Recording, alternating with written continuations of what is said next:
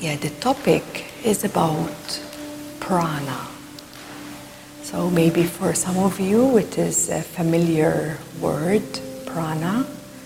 And um, if it's not, well, prana means life force energy. In uh, Chinese tradition and lineage, it is called qi. So maybe you've heard of Tai Chi or Qigong. It is the same. And in India, they call it prana because then the breathing practice that we utilize is called pranayama. So it is that tool, that breath of life force energy. Okay? Now, this is a really, really important one to, to truly not only understand but to utilize life force energy. Because life force energy is everywhere. Okay you can take that life force energy from the sun which it is exactly the same light it's a yellow golden light which you can absorb from the sun. You can also take prana from the air because the air is full of life force energy and you can also draw the energy from the earth. There is also prana in the earth as well. Actually, prana is everywhere, and no motion, no movement, no blossom of a flower can happen if there is no prana. So that is how prana sustains the motion, the living, and in us as well. Now, in our schools, in our societies, I mean, I don't know about you, but I've never was taught about life force energy.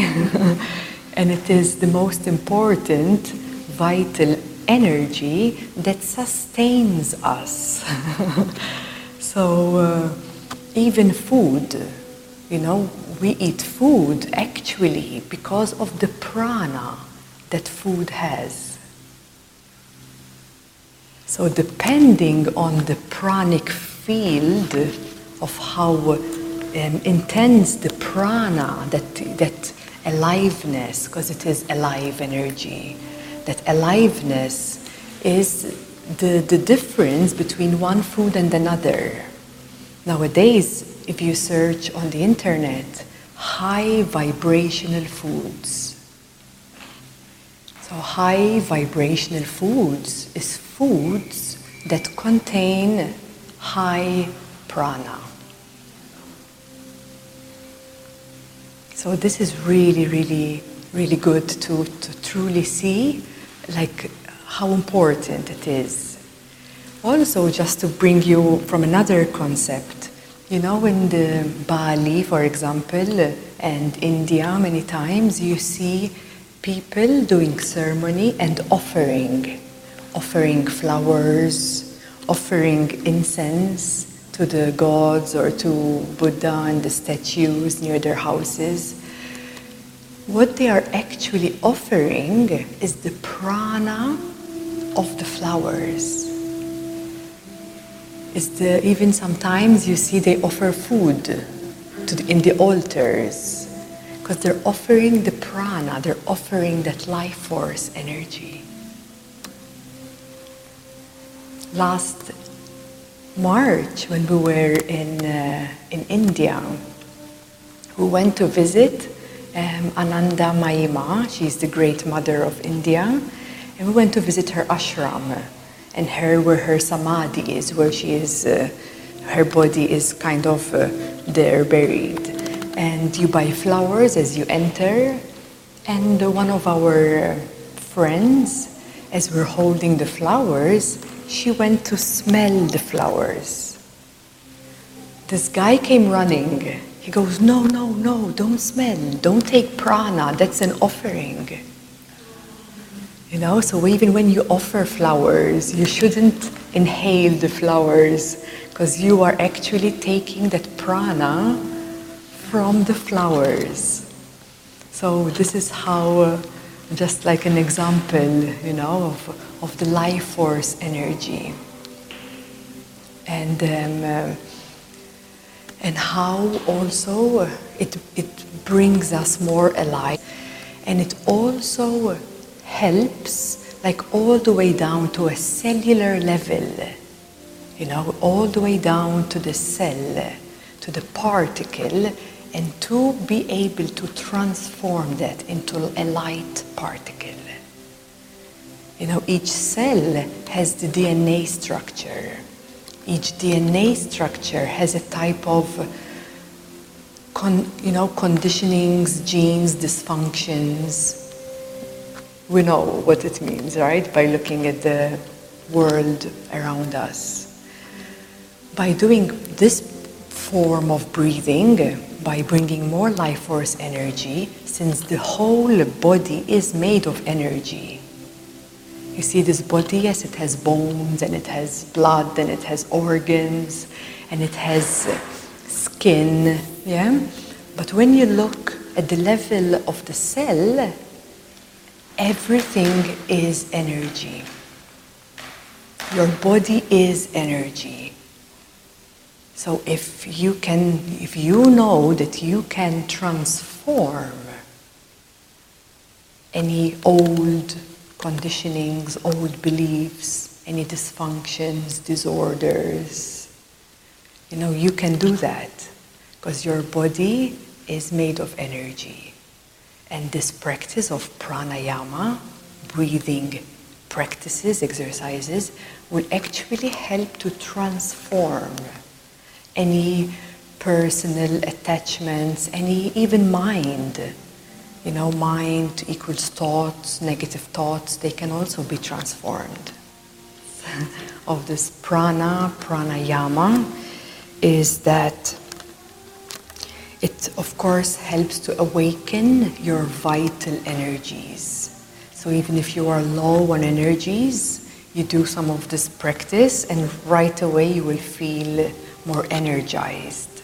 And the energy, you feel it in every cell. It's like there's a like a tingling, awakening in your body. That is the sensation of the life force energy. So even during the practice, if you feel some tingling or heat, these are the effect. Made for the respiratory system, for your lungs, and you know the lungs have all these uh, alveoli, you know, all these like antennas that they, they breathe, and this will really actually enhance enhance a better way of breathing and even more conscious, you know, to bring more conscious way of breathing as well. It helps also for the digestive system. It basically helps for everything, you know, all, all our systems wherever you're enlivening your, your body, you are helping to release those stagnant energies. And when we don't utilize life force energy, what happens? We become stagnant. That will equal to less disease and at first rebalance your organs. So really important for the organs, for the immune system, we see many times we get sick because of weather of change, we feel weak, we get sick. But this is like a superfood, you know, when you are fully um, with that life force energy, utilizing it, then your immune system also rises up as well. So instead of keeping your immune system low and then taking all the medicine, which will actually drop down even further your immune system. Instead, you, you focus on precaution. So, how would you do that? By focusing on how to sustain that prana within you. So, that's really important. And also, the pranayama helps at the same time to clear energy channels. So, energy channels, they're also called nadis. This is in Sanskrit in, in uh, Indian, yes, nadis. And it's also called meridians in the Chinese. So, you don't get mixed up, it's the same thing. Okay, energy channels, nadis, and meridians is the same. These nadis, we have around 72,000 nadis in our whole system. We have thousands, okay? And they're all connected with our spine. This is the main focus, is the spine and the brain area, which goes to the right and the left hemisphere of the brain, which works on your nervous system, which is super, super important. And then it goes through your chakras. And then from your chakras, it opens to the mind, to the emotional body, to the higher mind. So it's all completely interconnected. Yeah, so as you're doing purification, you're purifying from the deepest level to the surface level. Even to the surface level of even your skin, uh, even the senses, even everything starts changing when you utilize these practices. So it's a transformation from inside out in all, all levels within our all bodies, from the physical to the most subtle. Without the sun, the plants cannot live, cannot sustain. It's exactly the same.